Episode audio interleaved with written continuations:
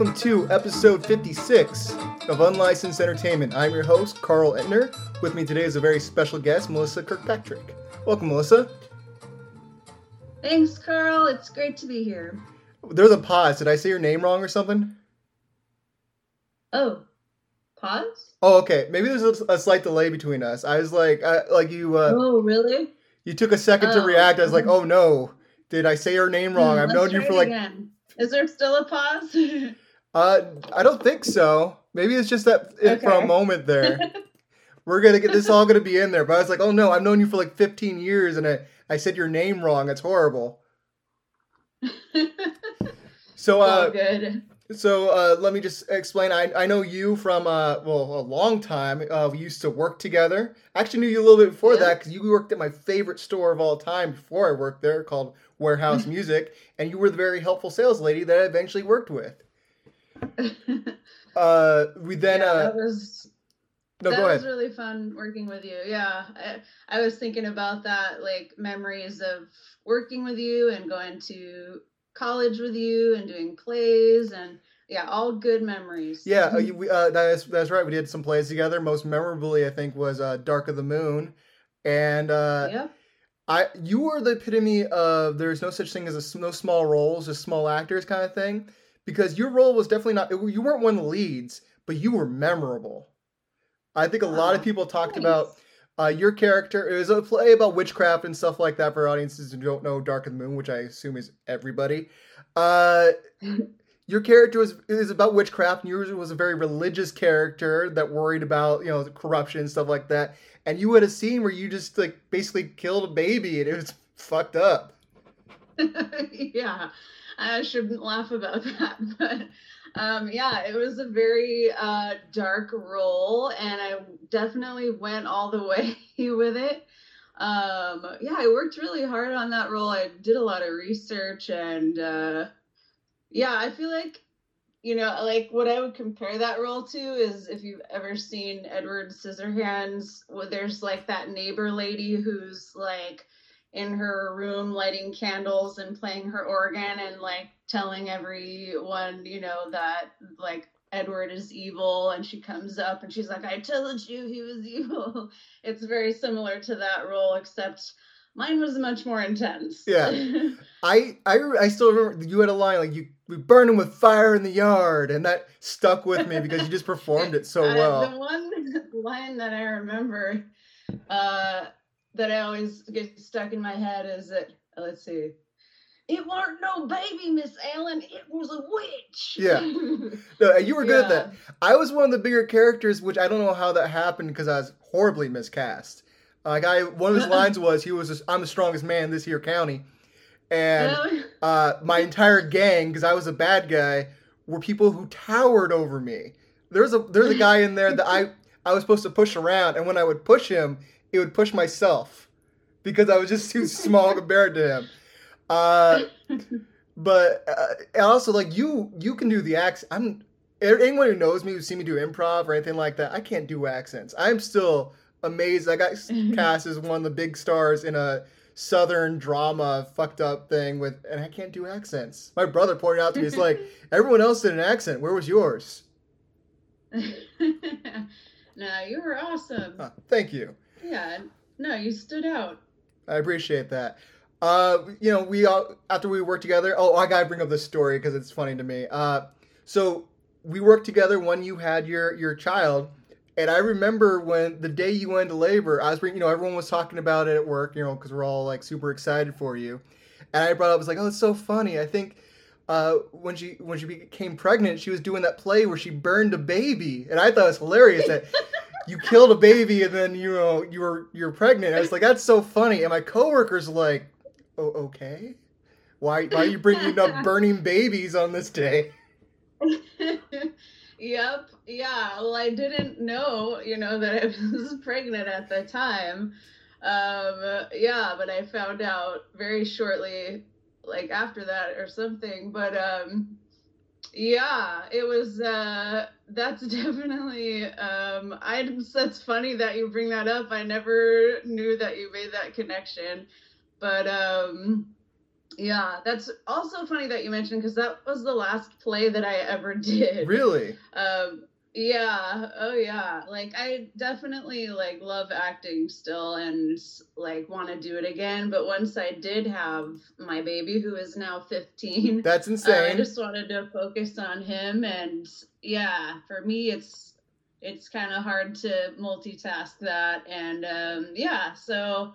I um it's funny though that you brought that up that yeah I burned a baby in the plan that oh but I got one oh my god so dark Uh, you also did some. Uh, you you uh, started doing some performances at Spectacles Improv Comedy, took classes and stuff like that. Uh, so you didn't have time for theater, but you did have time to at least at least have some performances in there.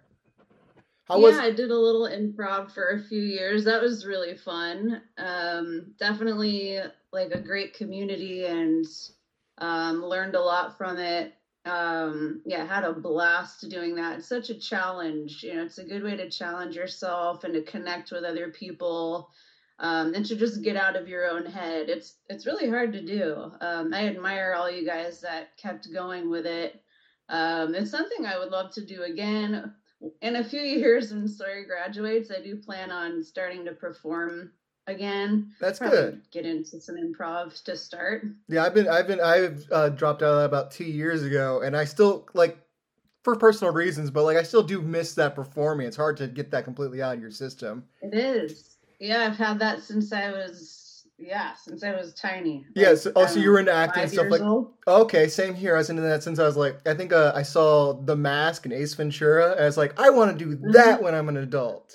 yeah.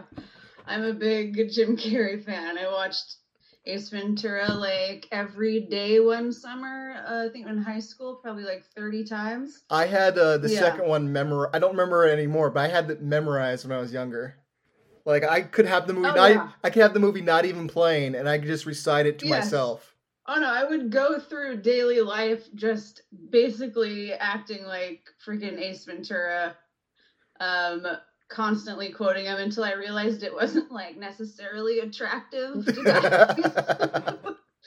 yeah, but I- you know, I'm a nerd, but Uh, I mean, it, it depends on the people. Like when I was in a when I was in uh, kindergarten or preschool, I got uh, my first girlfriend for doing my Steve Urkel impersonation. So you don't know what impresses people. yes. Oh my god. Uh, so uh, recently, uh, you know, Stranger Things season four came out, and there was this thing called the. Hellfire Club in there, started by the breakout character Eddie Munson. Is that correct? Eddie Munson, right? That's his last name. Yeah. And Uh-huh. you started a Facebook page uh, about this, and it's kind of blown up. So, do you want to tell us how that started out?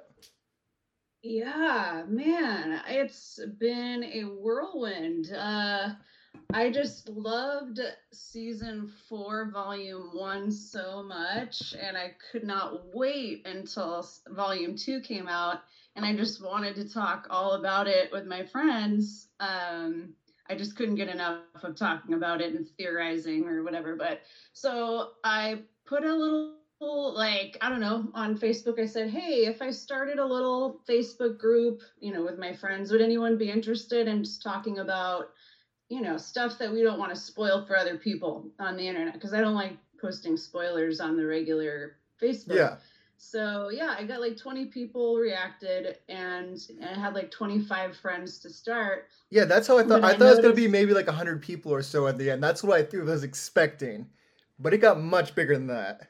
Yeah, it was insane. So, yeah, so it was just, it wasn't what I wanted and needed. I needed to talk to more people. I needed people to like actually post stuff and like want to talk with me. My friends were like, yeah, that's cool. And I'd be the only one posting. So I was like, okay, I was like, how do I grow this more?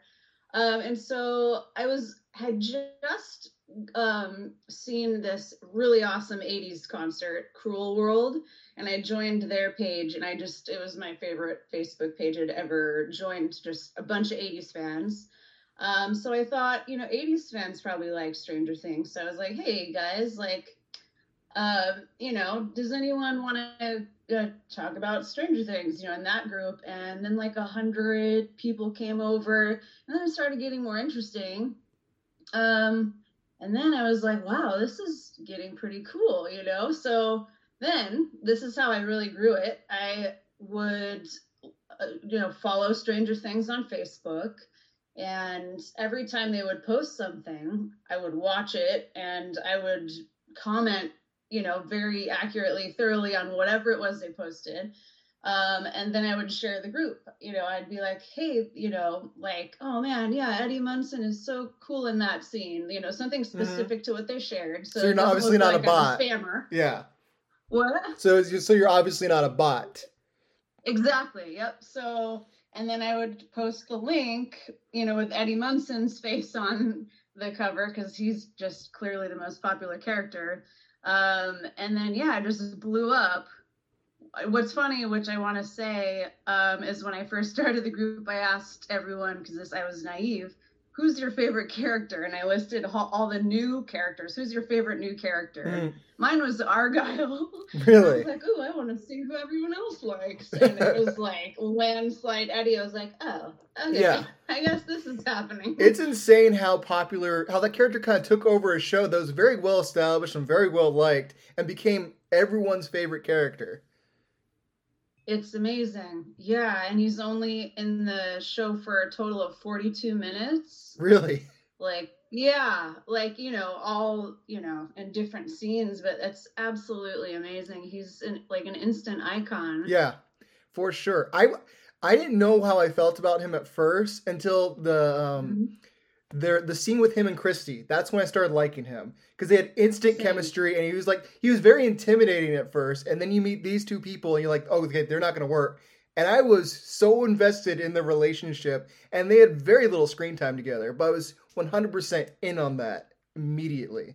Yes, yeah, I felt the same. You know, a lot of people, you know, they claim that they loved him right away, love at first sight. But for me, I was like, whoa, he's kind of a jerk. Yeah. Like, you know, making fun of everyone in the cafeteria really loudly. I'm like, that guy's not that cool. And he was, you know, kind of, yeah, kind of intimidating to Dustin and Mike. And I was like, okay, we'll see about this guy. I wasn't sure about him.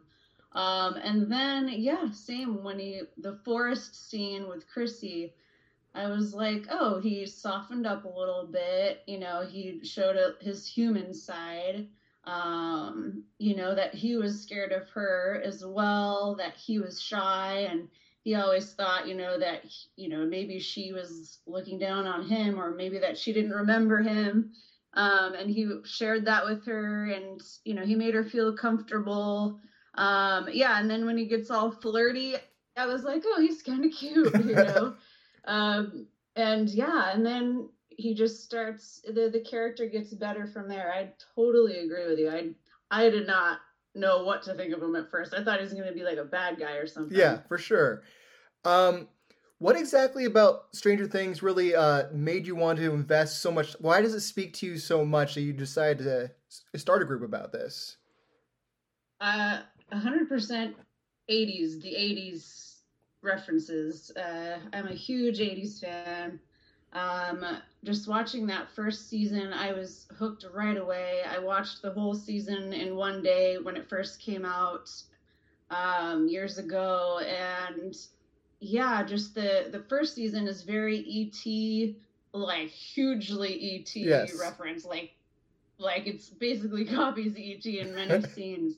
And I loved it. And I loved, you know, the kids on bikes and uh, you know, just them playing together in the basement and just that best friendship like the goonies. And i just oh i just wanted to be there you know it, it made me want to be there except for all the scary stuff of course.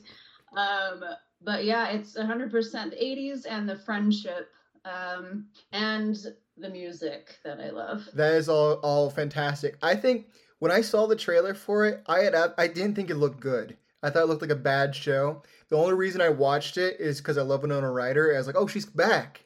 Because she kind of, mm-hmm. I think she unfairly took a hit, uh, like interacting because you know she had that shoplifting scandal, which oh my god, the worst right. thing ever. Meanwhile, Mel Gibson works all the time. He's an anti-Semitic asshole. Uh, I thought that was completely unfair, and to see her coming back, and she was so iconic, especially '80s, early '90s, and stuff like that. I was like, if she's involved in this, I want to see what this is and then every other character in the show drew drew me in even more. But it was all Winona Ryder. That's the main reason I watched it. Yes, no, honestly, yes. Like the what lured me in was actually the picture, the poster where Eleven is bald and she's looking kind of mean on the the cover, and I thought she looked like River Phoenix and Stand By Me, and I was like, oh, she looks kind of cool. And then when I saw Winona Ryder was in it, I was sold. I'm a huge fan for life. I've always been a fan. Um, I didn't really care about the shoplifting thing. No, I didn't um, either. I've always loved her. Uh, yeah, and she to me was the best part about season one, aside from Eleven. Um, I loved Eleven and Mike's connection in the beginning of the show. Um, I was very attached to them now is a little different, but really, I, like I see that a lot. That there has become a backlash to Mike, and I think you know sometimes he's a little bit oblivious. Uh, but I still, I still like him. I still think I don't think there's a bad character on the show.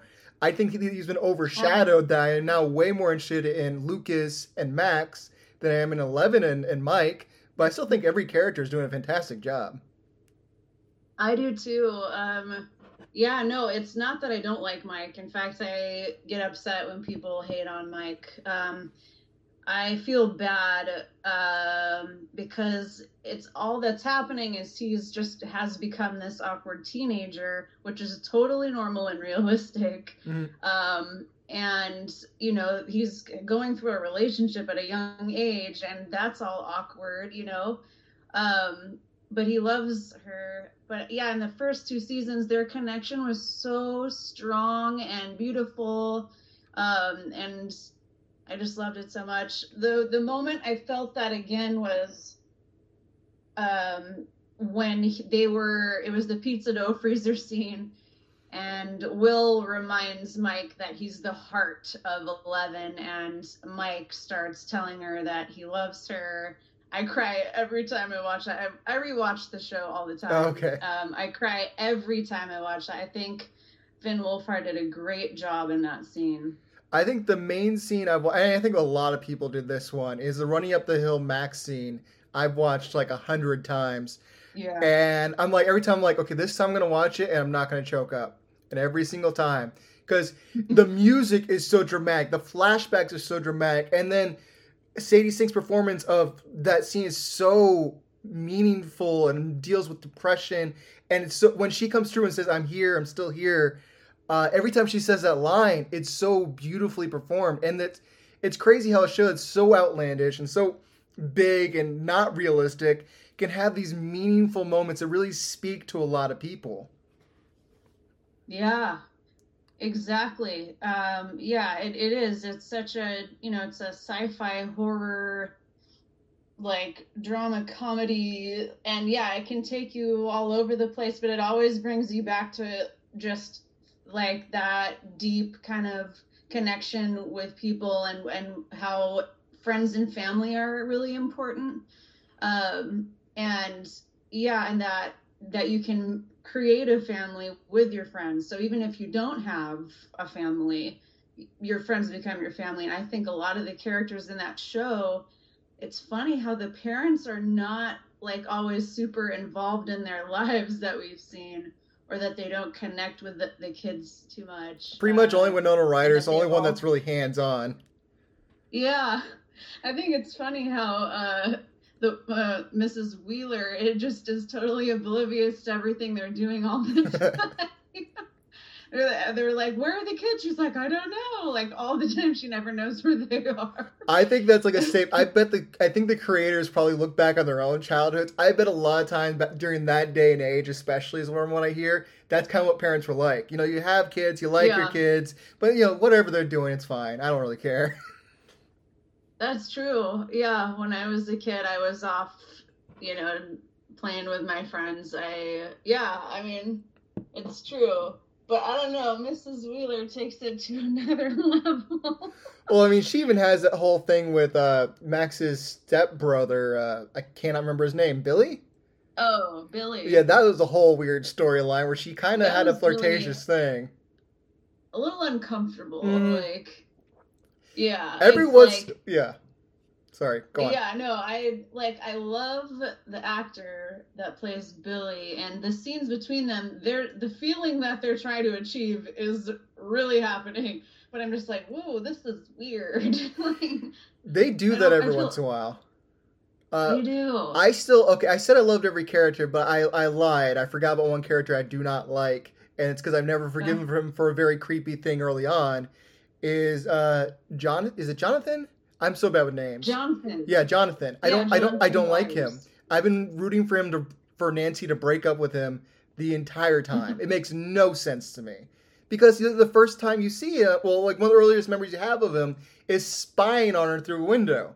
I don't know about anybody else. Yeah. I don't think that's a good basis for a relationship. No, it's not. And taking pictures Yeah. of them when they don't know about it, yeah, not not super cool. Yeah, but she seemed to be past that. But I mean, that is a thing. That is like it does fit in with the '80s vibe because, like, I remember the movie. Uh, have you ever seen Monster Squad? no, I haven't, but I want to. Okay, it's a fun 80s movie, but there is a moment in there where you're like, this is not cool. And that is, uh, they need the older sister, teenage sister, to give them a ride. And she just doesn't want to do it. Luckily, one of it, the main character's friends has taken pictures of her changing. And so he goes like, if you don't uh, give us a ride, I'm going to show these pictures to everybody. And she's so embarrassed. And it's like, ah, ha, ha, ha. They took away Oh privacy and it's it's like the weird thing of the 80s like Porky's and and so many things are just like oh yeah uh, sexually harassing women that's that's acceptable yeah peek on them when they're when they're even back to the future uh marty mcfly meets his dad right when he goes back to the past he's looking through binoculars through his future mom's window watching her change this is a beloved movie i mean it's so weird that we're like oh yeah and yeah it's pe- peeking on women that's that's fine right That's normal. Yeah, I know So, that like- happened a lot in like '80s movies where someone would be watching someone outside the window. So I mean, I, I guess that's probably why they did that. But in this day and age, it makes them not so likable. Something, Yeah, no, I um, I see what you're saying. Like, I the thing I like about Jonathan though is that he's a really good brother. Oh yes. Um, but I but I feel like that's that's mostly all that he that's like his main purpose is to be Will's good brother and I feel that's his priority is that he wants to stay with Will and be there for him and whatever else kind of like takes a second Yeah i don't know it's just second Well, he he has a very good uh, emotional, moving scene in this season where he he pulls Will aside and talks to him in the pizza place, uh, basically about accepting Yeah. and loving him. And it's like, oh, I don't hate you in this scene. I really like you. but most of the time, I'm still like, just Nancy, just run him over with your car. I'm fine with that. I'm definitely I'm like team Nancy stays single. Oh, okay, so you don't you don't even want him with uh, Steve. I adore Steve, um, but I I don't know where they're going with it, and I feel like you know she's got to go to college and all this stuff, and she's like super has all this potential, and she's badass, Mhm. and she needs to like see what she can do in the world. Like I feel like focusing on Steve, or especially when he talks about having six kids. Yeah, that was a little much. Um, I think that's like doesn't align with her goals, you know. no, that's Um, true. and she's she's very focused and really um, ambitious, and Steve is not. yeah. No, I think uh, I think that would be a very brave choice for them to do if they actually, yeah, neither one of them ends up with someone at the end of the show. They just have to grow as people. I think that'd be very interesting. And Jonathan dies. Uh, I wanted to say something about your group before we move on to the next segment really quick. Is you know I'm a I you know I'm on Facebook a lot. I like trolling the comment sections because oftentimes there's just horrifically stupid comments going on. People are arguing all the time, just horrible vibes, and I'm for some reason obsessed with that. What I love about your group is I don't see that there. I have never seen uh, like these bad interactions. It's a very wholesome group of just people really liking something together and not really attacking each other. I want to know is that is that uh, something you take credit for? Like, are you monitoring the group and kind of like taking that stuff out of there, or is it just something that just happened? it's uh, I'm absolutely working to make that continue. So when I first first started it, um, and gosh, it's only been a few months, but it feels like forever now. Um, I made it clear, kind of announcing on the page that this is like a safe space for nerds. Um, and like we don't accept mouth breathers, which is a bully in Stranger Things. Um, and it's, I think, mouth breather is a really good kind of roundabout way to um, classify like negativity or like arguing, like or fighting. Like I think arguing that's one thing. Debating, like a, yes. a healthy debate, that's a different thing um but i don't like people like making fun of other people like i did have you know people post tattoos that they got like stranger things tattoos and people um like be like that looks horrible or you know like and I, I was like okay i'm like sorry but we don't do that here and i will i will delete a comment i sometimes will tell someone i'll sometimes let them know why it's happening sometimes i won't but honestly, man, people get it. They get it. They understand that this is a page for positivity and just passion and being nerdy together.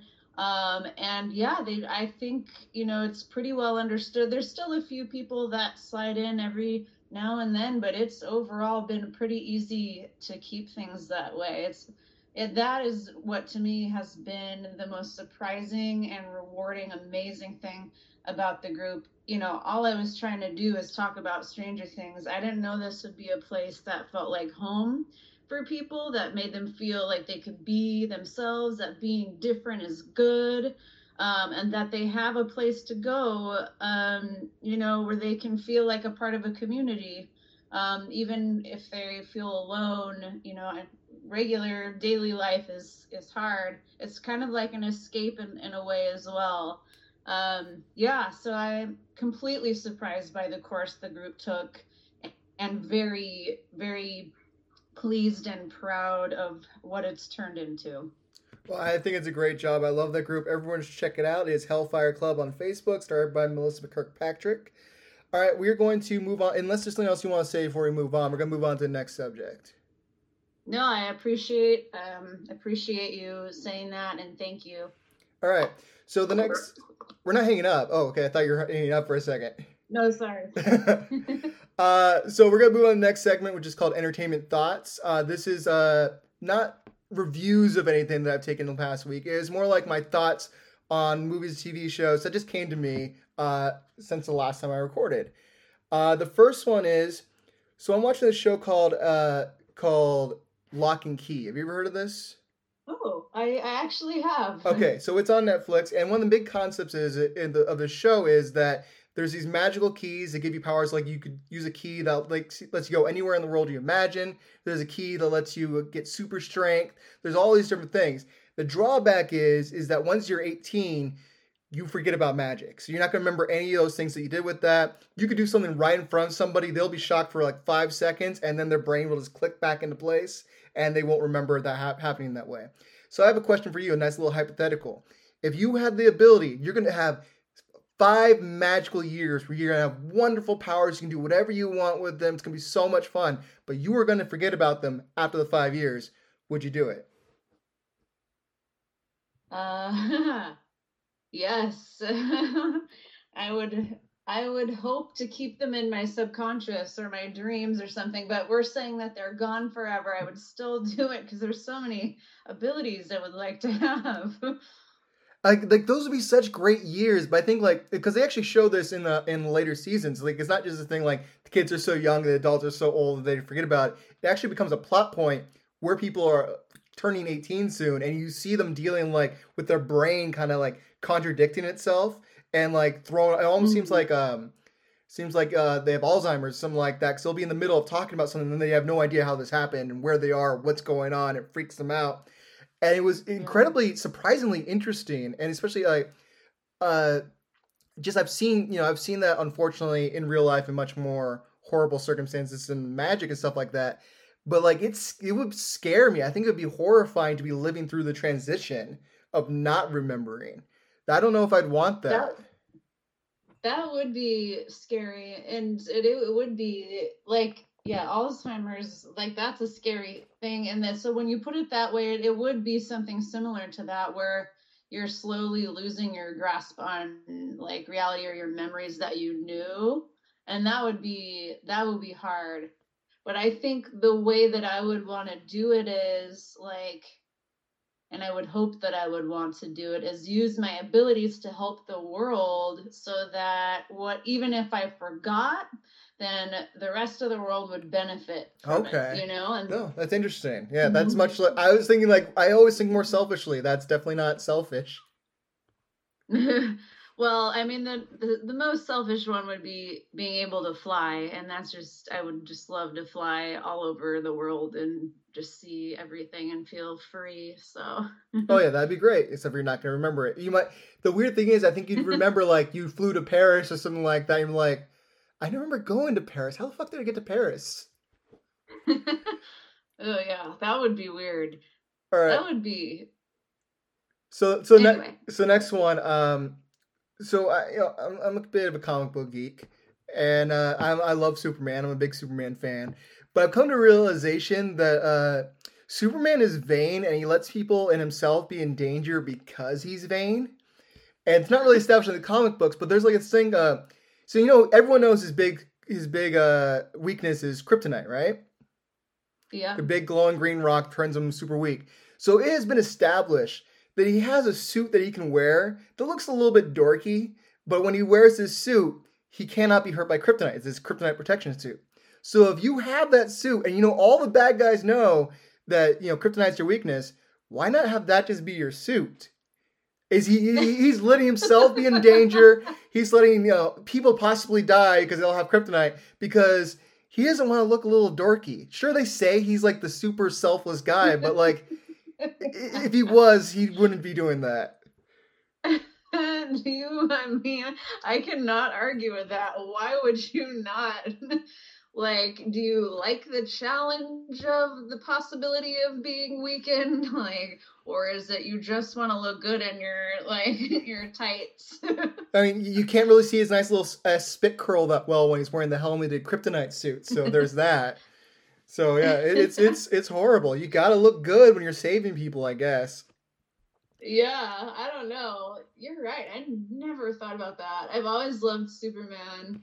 Um and I don't know. I mean, he's such a nerd when he's like Clark Kent, although that depends on which like version that you're looking at, I guess. But um like why would he not just go with like full nerd all the time? Yeah.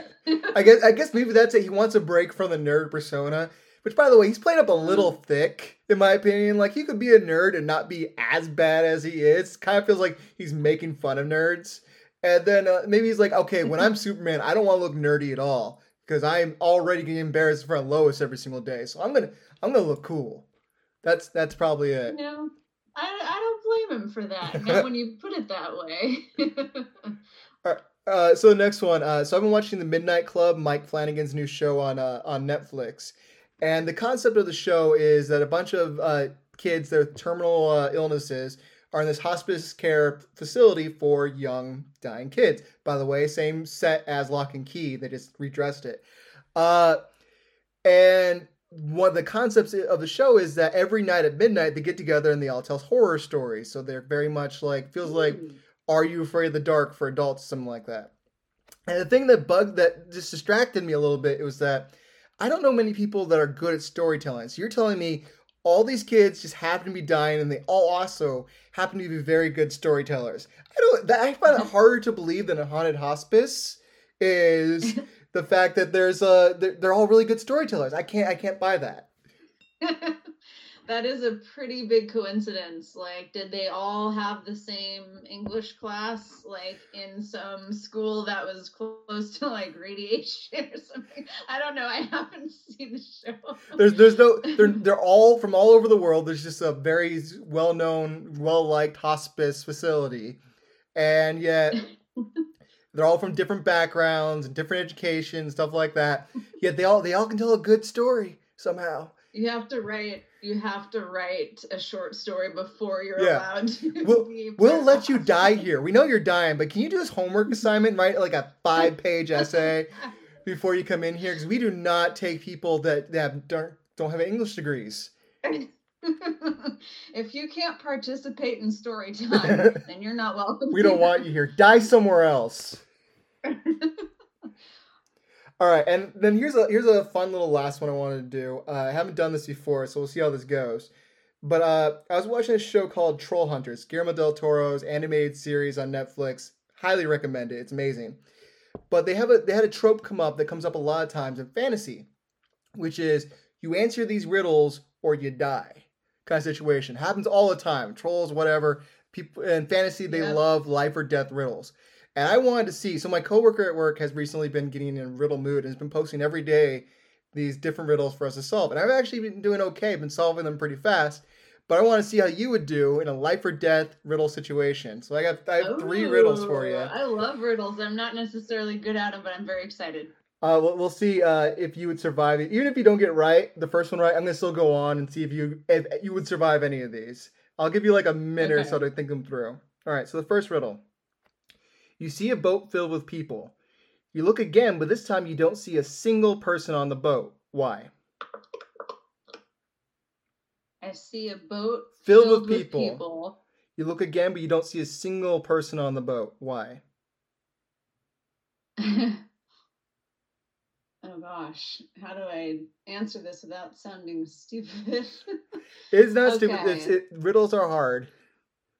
okay, so they're on the boat, and then I look again, and they're not. Um, it's a it's a haunted ship. All right, so you would have just died right there. There's not a single person on the boat, but there are couples. Oh, gosh darn it. Okay, All right, it's like a joke riddle. Okay. sort of, yeah. All right, uh, second one. The man who built it sells it. The man who bought it doesn't use it. The man who uses it doesn't see it. Can you say it one more time? I think right. I might have the answer. The man who built it sells it. The man who bought it doesn't use it. The man who uses it doesn't see it.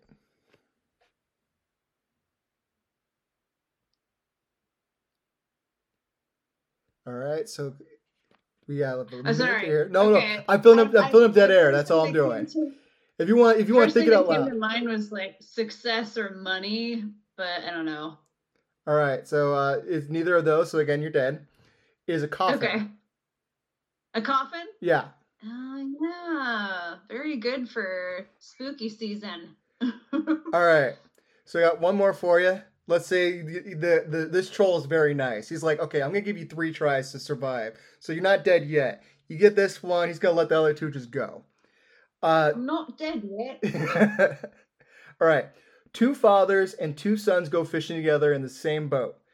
They all catch catch a fish, but the total catch for the day is three fish. How is this possible?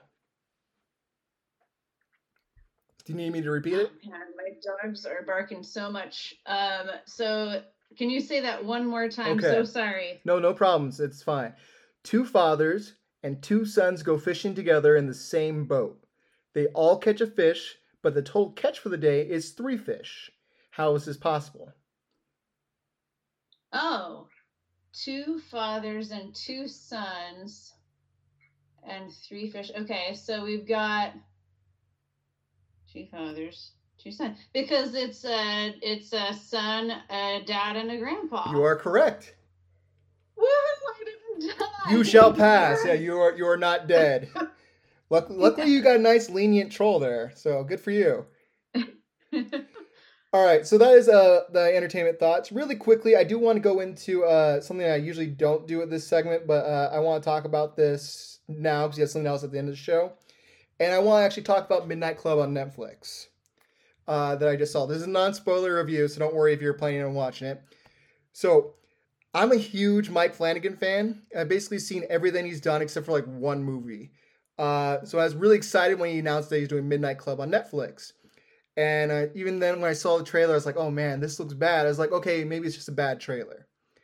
And the the problem with this show is, is basically two shows put into one. So the one story is that it's a people are terminal going to this hospice to you know live out the rest of their days. Or young people that are dying dying together. And it's a very interesting story about how they're dealing with mortality. And also one character went there because she saw a story about some woman who was miraculously cured there. She's trying to find that out. And there's like a whole haunting thing going on. It's a little bit cheesy at times but it's all right. The problem is the second half of each episode is the midnight club them telling stories. So it's all it's an anthology show mixed in with like a regular show and each you know each episode is a different story. And their stories are incredibly inconsistent and incredibly just it's like a big speed bump. Like you're so excited to find out what happens with this mystery of the show you're following and then you have to go through like half hour of a show that has nothing to do with it except for maybe themes or something like that has to do with the characters telling it personal story but that's about it. And uh, i found it distracting and i i love mike flanagan. I respect him for trying something different tonally and different story wise than he's done before. It's very ambitious to try to cram two shows together. It doesn't work. Uh, and in my opinion, this is the first big mistake that he's ever done. But uh, I'd say maybe watch it if you if you're like me and you're a diehard Flanagan fan. Uh, but just don't go in with high expectations. There are some amazingly moving scenes. I will say I didn't like this show, but I did cry at this show, which is crazy that that happens because there's some scenes dealing with death and dealing with the fact that you know you're going to die at such a young age it can be incredibly moving. That being said, there was one scene I want to ask your opinion on this because this bugged the hell out of me. It's a mild spoiler. Okay. A character you don't really know that well dies. Uh, it's not like a main character. It's kind of like you're in the hospice and you know his character dies. And one of the friends who is okay. the main character goes in the room and there's like orderly changing the sheets in that room. And this guy's like 55 years old or something like that starts educating this young dying girl about how death isn't a big deal. There's nothing to be scared of. And, you know, just giving her like some sage advice on the subject. And I felt like this was offensive because I can imagine if I'm dying at like 17 and hearing an old guy telling me like, "Oh, dying's not a big deal." Like, what do you think? Is that is that a weird scene or not?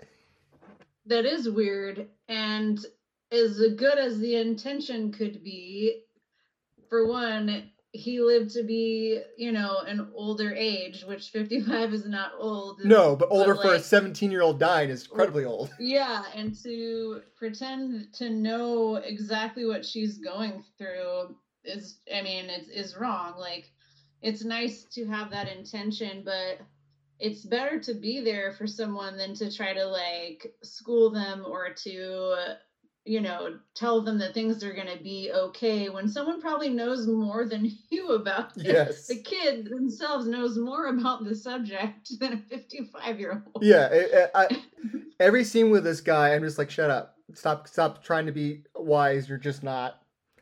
All right. Yeah. So that was my review of Midnight Club. See if you like it, but if you like Flanagan, but come with low expectations. Yeah. All right, now we're gonna do entertainment news. So, uh, okay last last episode I talked about how Trevor Noah is uh he's leaving the Daily Show. Are you a fan of the Daily Show? I I can't say that I watch it all the time, but I have watched um, a little bit and uh, some of his stand up, and I love him. yeah, I, I mentioned last episode. I've read his book. I've seen him live. I watched the da- Daily Show is probably my second favorite like daily uh, late night show. Uh, so I watched him second most, and I really like him. He's leaving soon. They announced his sign off date it is very close, which surprised me. I thought he'd maybe have like a like six months or so. He is his last show will be on December eighth, so the day Aww. after my birthday. He's lasting long enough so he can you know he could uh wish me happy birthday. So day for my birthday, and then uh then he's off. Aww. uh, so I'm sad about that, but I'm glad that he is, uh, you know, he's doing what he wants to do, and the pandemic gave him a. Basically, this, the pandemic is why he's leaving because uh, you know he wasn't able to do the thing he loved so much for during the time when everyone's at home. He wasn't able to go out and do stand up, which is his main passion, and he wants to go out and do that and other things more rather than being stuck in a very restrictive job of being a nightly late show host. So I respect that, but I'm gonna miss him being on my TV. Uh, other sad news I want to go into really quick. Uh, Robbie Coltrane uh, died recently. Uh, for those of you who don't know the him by name, he played Hagrid in the uh, in the Harry Potter films, and he was also I think it's Zelensky, which is horrible. I can't remember his name exactly in the James Bond Pierce Brosnan movies. Uh, he was a very likable actor. He appeared to get along very well with the kids in there. Uh, he talked. He loved his role of Hagrid, which I, I'm I'm so sad it got ruined a little bit by J.K. Rowling being a horrible person. But he talks about his yep. character, like when he's gone, he's happy that such a positive character is going to be there for people to go back to later. I thought that I thought that was beautiful. It is. He perfectly embodied that character. I did not read all the books, but I read the first book when it first came out and I read it out loud and in accents and it was just this dream world and I fully was enveloped in it. I just was fully invested and to see him bring that role to life, he was my favorite character uh he you know harry's first friend you know? He's like the voice of acceptance and comfort and um you know and people relate to that and it's hard because we we feel so connected to characters like that and we relate it to our lives and it hurts us all for different reasons. Um but he's you know we'll never forget him and it's hard for the harry potter community the harry potter fans and sure all of his friends and family. Yeah, for sure. Uh here's an interesting movie uh plot. Uh so they have bought Sony has bought the rights to the GameStop sorry, I said it wrong. GameStop stock market saga. Do you remember this during the pandemic? No. Okay. So during the pandemic, uh there's a do you know what shorting is? No. Nope. It's when you like bet against a stock. And uh, oh, okay. So these these evil Wall Street companies, what they do is they'll, they'll like try to drive the market a certain way. So they they bet against GameStop and made sure that it would it would go bad.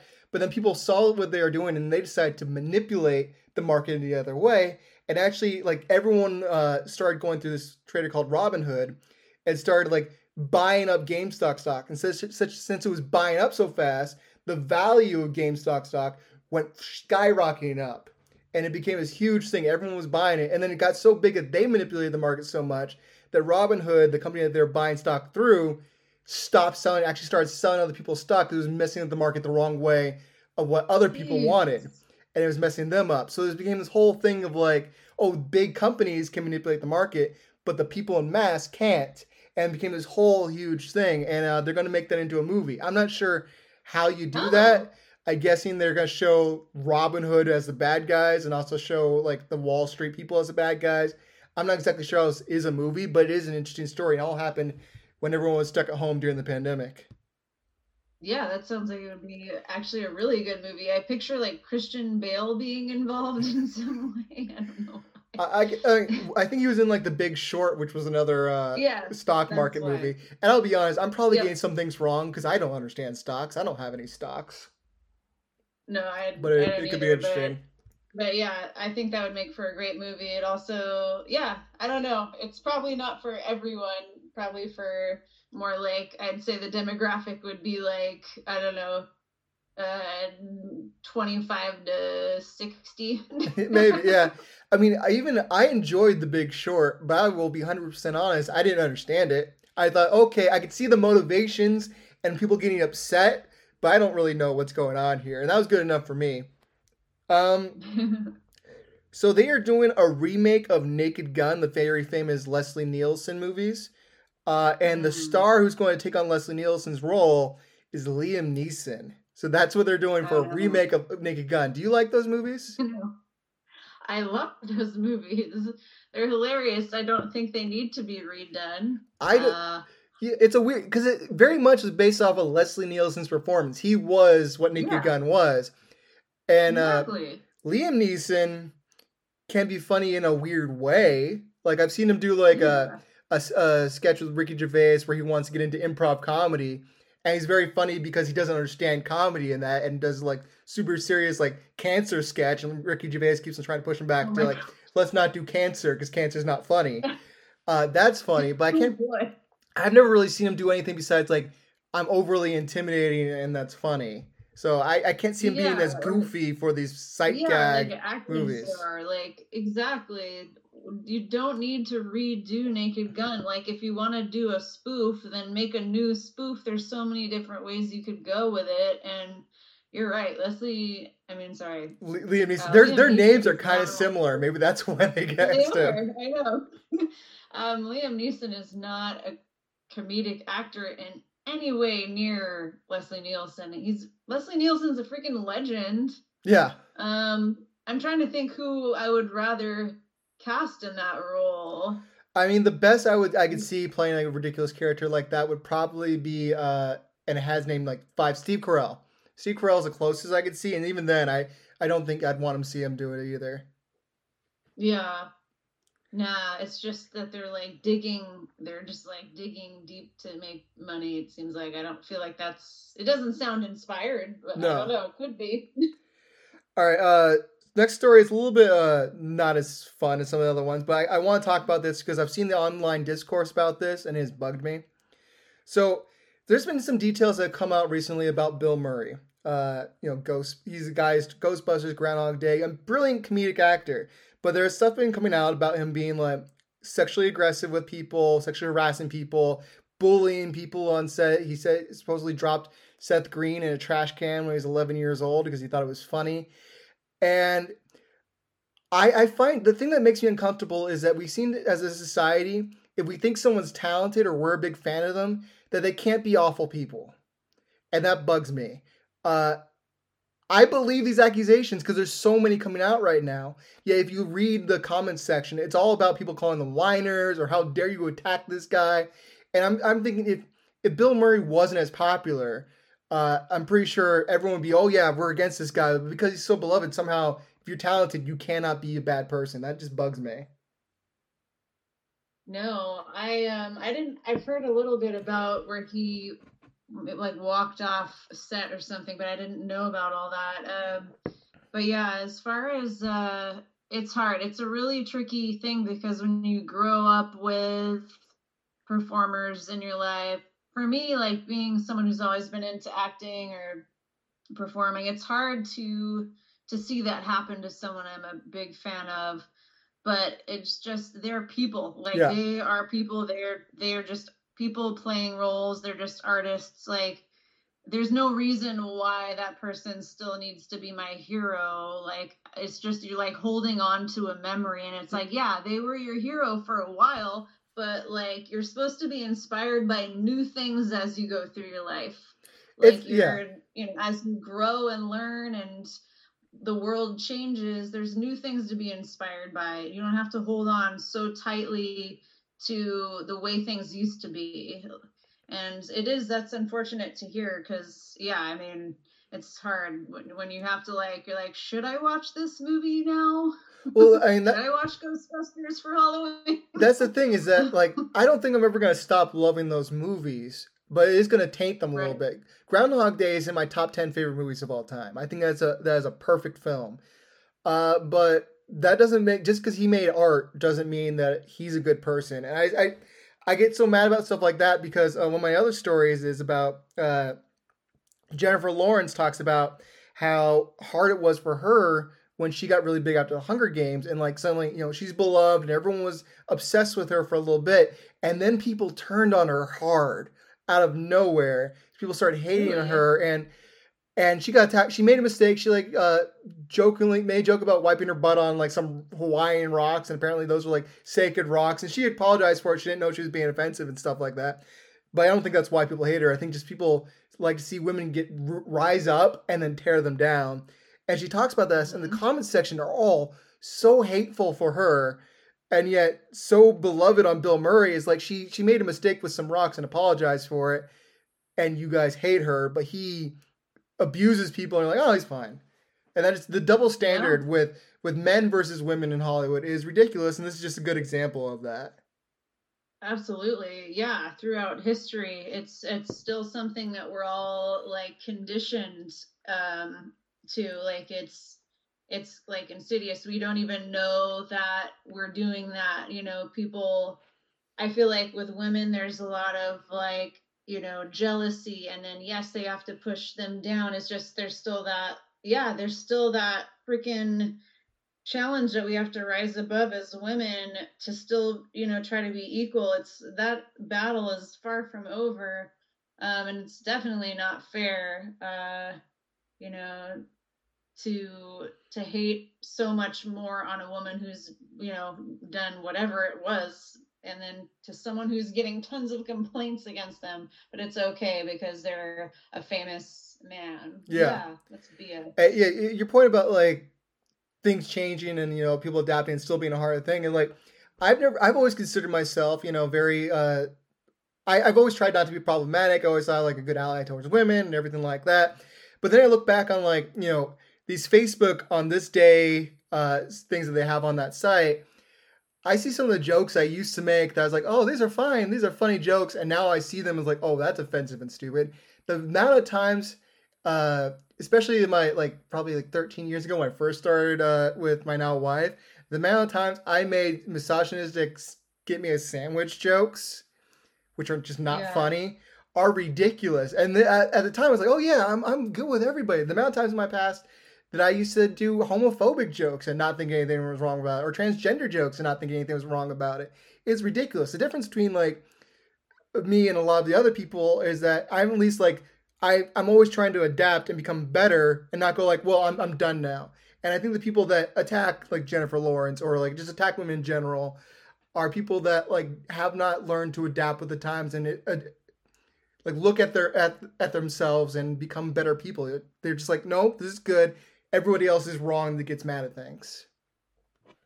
Yeah, and thing for me that I I believe is that yes, like through time, like things we learn what's more unacceptable because now we're able to communicate more about what matters and what we go through. We can see things on social media, on media that people are going through that we never knew about before. And we're like, oh, like I didn't realize that maybe stuff that I've done is offensive or you know not okay. And i think that um, it is important to adapt and it's important to also be able to let other people adapt and not hold them to all their mistakes. Like and if someone is trying to get better or really working on themselves i feel like that's important to recognize.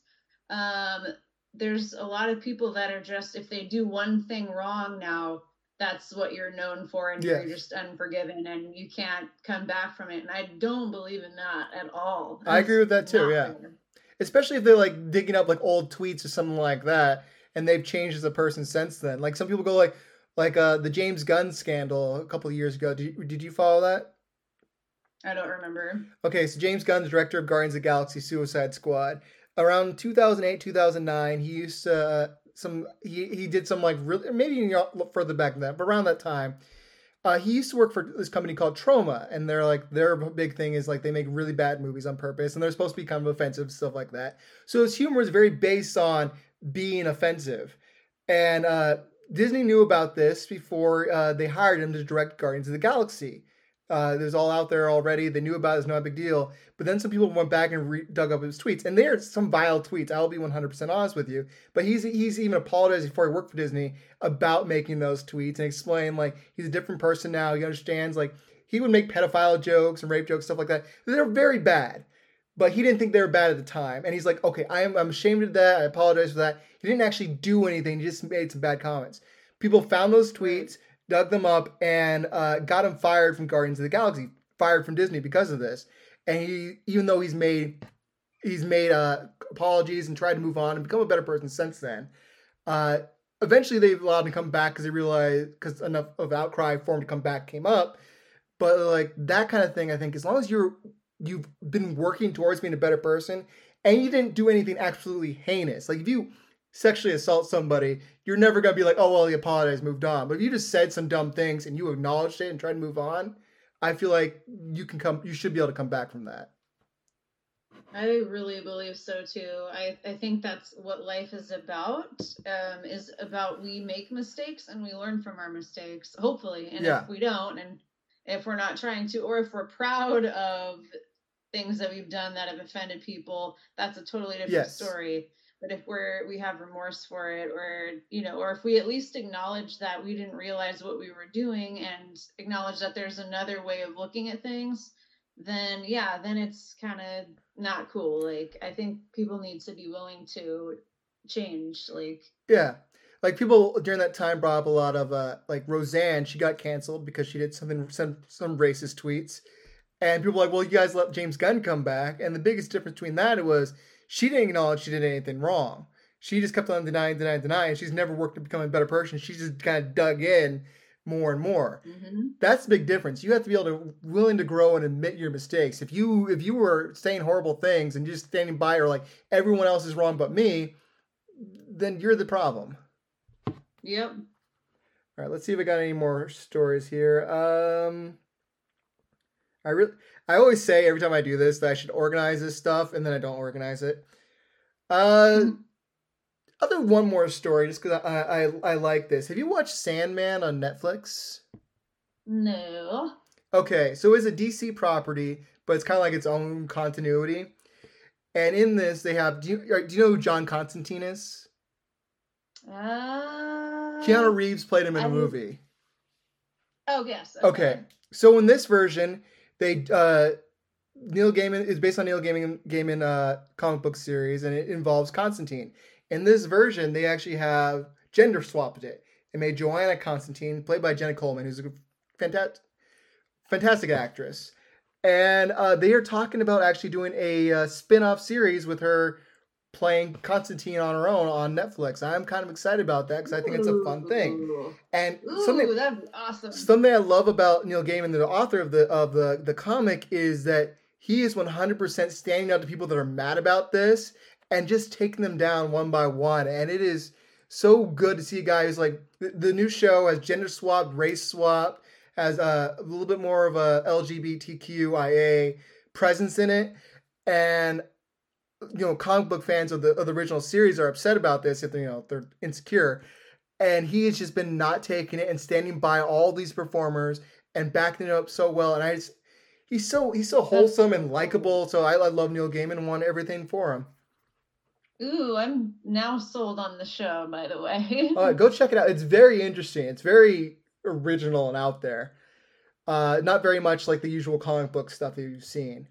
All right. So for the last segment of the show, and by the way, uh, this has been so much fun. Uh, if you ever want to do this again, I would love to have you back on here because this has been so much fun. yeah. Oh my gosh, are you kidding? It's so nice catching up with you. Yeah, exactly. I feel the same way.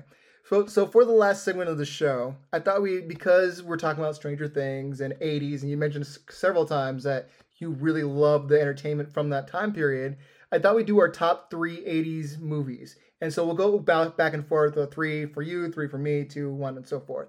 So, what is your number three top 80s movie? Ooh man, I had a really hard time with this. Same. It's I, impossible. uh, so to rank my top three 80s movies, it was hard because there's movies that I think that are better, and then there's movies that I've seen a million times Mhm. and that I have a sentimental connection to. yeah. Um, so I I just I, I guess my number three, and this is not one I think is the greatest movie ever, is Bill and Ted's Excellent Adventure. That's that's 80s. I for sure. I thought that was 90s. That's 80s. It's at the very Oh, yeah, you, you just squeaked in. Okay, Yeah.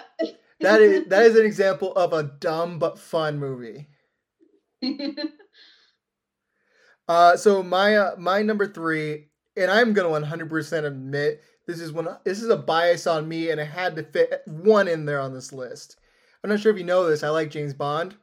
I, I never talk about it. no, I had no Ne- idea. Never talk about it. Just kidding. Uh, I, I brought in my favorite uh, 80s James Bond, which is not Roger Moore, because I, I think Roger Moore was terrible. But Timothy Dalton is, in my opinion, one of the most underrated Bonds, and he has this movie called License to Kill. And this is the one, is this the only James Bond really like revenge film? James Bond was best man at his friend Felix Leiter's wedding, and the day after his wedding, Felix Leiter's wife gets killed, and Felix Leiter gets his arm and leg bit off by a shark because of villains and James Bond just he gets his license to kill revoked because he wants to go off on a revenge thing, and, and MI6 says no, so he is off on his own with no license to kill, no backing in the British government, out for revenge for his best friend Felix Leiter. It's awesome. I loved that movie when I was a kid, by the way. I watched it so many times. I thought Timothy Dalton was awesome. Yeah. I yeah, I thought he was amazing. He's not my favorite Bond, but I at this point, at that time I thought he was phenomenal. He's my third favorite Bond, and my top three are very close. Uh, so uh, what's your number two? Woo! Ooh, uh, E.T. E.T. is a great movie. I, I don't think Yeah, it was the first movie I saw in theaters. Uh, I just remember my cousin coming, and he was like, I don't know, like four, three years old. He was crying. and He was so scared. Uh, and then, yeah, I've just always felt a very sentimental connection to it. Um, when we went to see John Williams at the Hollywood Bowl, being there with my cousin when they kind of played a clip from ET and they played the music live, I was just in tears. underrated No, theme. That is one of the best movie themes of all time. Oh, so beautiful. And yeah, I remember as a kid, I got to, I was in the very back at Universal Studios. And they were like, who wants to ride, you know, the ET bike? And I was like, someone put me on their shoulders and I waved my hand. I was like, oh. I couldn't believe that I got to ride on the bike because I wasn't a lucky kid at all. Oh wow, that's Uh, amazing. yeah, it was really cool. Uh, but yeah, it's really sentimental, and I've seen like it a couple times in theaters when they brought it out with like the digital, you know, remastered. Or when they replaced the guns into walkie talkies. yeah, Oh, that that's a that's I a beautiful movie. I still I am still sad that they got rid of the ride at Universal Studios. I loved that ride. The fact that he says your name at the end was so amazing to me. Although I wanted to say I wanted him to say ass or something like that, but they won't let him say curse words. of course. uh, so my number two is John Carpenter's The Thing. It's my favorite horror film of all time. Uh, Kurt Russell, alien, a a different kind of alien than ET. Uh, movie where every single cell in the have you ever seen this movie? I have. It's Alright. very scary. every single cell of this creature uh, is alive is its own entity and it basically uh, makes itself look like somebody else and then any part of it could like bite you or infect you and then you turn into the creature as well and it's this huge paranoia film you don't know who's good who's bad and it has my favorite kill in any horror film whatsoever which is a guy collapses they put him up on a table and they do the paddles to bring him back to life and his stomach opens up and bites off the guy doing the paddles hands and then the, the guy who's getting the paddles also has his head fall off and crawl away. It's it's amazing. and the fact that the You special effects compare to the '80s practical effects. they were so movies. good. Like they made a, a Amazing. they made a prequel movie around 2011 uh, with you know more CGI effects. Didn't look anywhere near as good as the stuff that they made in the 80s. Uh, it- it's Nope. it's an amazing film. If you have not seen it, check it out. And uh, what is your number one? Back to the Future. Almost made my list. It's uh, it was it was very close. That is a fantastic film. Yeah, it's uh I mean, I feel like I don't need to explain it too much because we've all seen it. Um but it's I'll just say that like the most sentimental thing is that watching it with my dad. Um and just there's this part where uh Marty McFly almost calls George his dad. He's like he goes, Dad, Dad, Daddy-o. And ever since I called my dad dad dad daddy-o, I even like address his cards that way. Um, and so that's always going to be really special to me. Also, like I'm engaged, um, by the way, and congratulations. in my mind to have like the reception or party be like enchantment under the sea would be a dream come true. Oh, that's awesome. Yeah, that movie. I, I, I be, I've recently become a fan of this series called Pitch Meetings on on YouTube. Have you seen this? no. So uh, this guy he's a real he's an amazing comedic uh video uh guy. I, am talking horribly. Anyways, the whole concept of the show is he plays two different people. He plays a guy pitching a meeting, uh, movie, and he plays the guy getting the movie pitched too. And they basically break down like everything weird with hundreds of different movies. And just this morning, I watched the one on Back to the Future, and hearing a guy pitch the movie, oh yeah, his mom's like just cannot get enough of him, and things like that. Uh, or like the fact that they hired the guy that tried to sexually assault his mom at to be the guy who washes their car or whatnot at the end of the movie, and they explain all these things, and like, and yet it works. It's such a good movie. But imagine pitching all those different things to the studio, and the fact that this got made is insane to me. Have you ever? Okay, really quick side note. Have Nope. did you ever watch Key and Peele? Uh, with I uh, never- I- I never- Jordan Peele and Keegan Michael Key, they had like a show together that was similar to the Dave Chappelle show. I've never uh, seen they it, play- yeah. Go on. Yeah, like they would play all these characters. It's like SNL kind of thing. Uh, but there's this one of my favorite skits is when Jordan Peele comes in as he is helping pitch Gremlins 2. Okay. and he's like he's asking each member of the board or whatever like give me like a random uh, gremlin that you can think of they're like uh, googly eyes they're like then he's like that's it he's like there's just a gremlin that's there to look stupid as fuck it's in the movie like and so you have to watch it i will this sounds fun this it's it's perfect for October. Anyway, sorry if I curse. No, no, that's all right. You're allowed to curse. I've been cursing throughout this entire thing. Uh, okay. so uh, my number one. I'm not sure if you heard this film. It's called E.T. Ah. I love that movie. I uh, I uh, went to Funko Pop about, uh, the in Hollywood uh, about a month ago. I got a Funko of E.T. and Elliott on the bicycle. I love that yes. movie so much. It's so feel good. I even don't mind. Like I, I hate peanut butter, and I hate the fact that there's Reese's Pieces all over the movie. But I don't care. It's a great fucking movie. Uh, it's one of those oh weird God, movies. I love the Reese's Pieces. Part. It, it's a weird movie in the fact that I, I know it's more of a kids movie, but I didn't appreciate it that much until I was an adult. Like I liked it as a kid, but as an adult, I love it.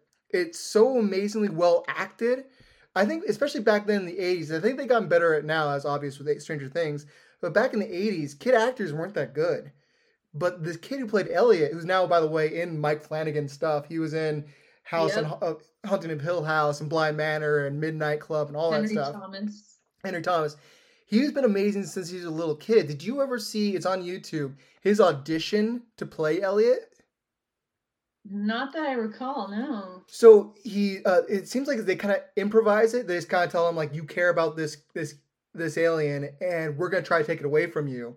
Uh, basically, Steven Spielberg is reading as like a scientist guy who's going to do experiments on ET, and there's riffing, and he is so upset that they are trying to take away his friend. Like you would believe this is a real thing. Like they're just to take this little boy's friend away and slice him up. And it's he's it's just him by himself doing this performance, and even younger than he than he was when they actually filmed the movie and it's so moving, so brilliant, and like of course this kid got the part. I definitely say look up the YouTube of his audition. It's so amazing. I will. I love him so much. He yeah, I mean when I was a kid, I felt like like you know that I was him that he you know, he just really drew you in. What an amazing kid actor. There's very few that are like that back then. You're right there's a lot of kind of cheesy acting in the 80s. Um, he was so realistic. I love him. All right. Well, that is the show. Uh, one more time. Do you want to plug uh, anything before we end this thing? No, you already plugged Hellfire Club, and yeah, check it out. Uh, it's on Facebook, Hellfire Club, with a little flame next to it, run by Melissa Kirkpatrick. There's about 9,000 members. Uh, if you want to get in, you have to answer who your favorite character is and what your favorite scene is and agree to the rules because it's a it's a very tight knit group and we only want really big fans who are really nice and nerdy. All right, thank you for that. Uh, it is a fun club, and I love all the weekly like you do like weekly themes of what you're going to cover mostly that week, and it's it's a whole lot of fun very interactive. One of the best Facebook groups I've ever seen, really. Uh, if you guys like this show, please like and subscribe. Get other people to subscribe. Tell people about it. I'd really much appreciate that. Uh, and remember, if you want your entertainment news two weeks late, listen to Unlicensed Entertainment.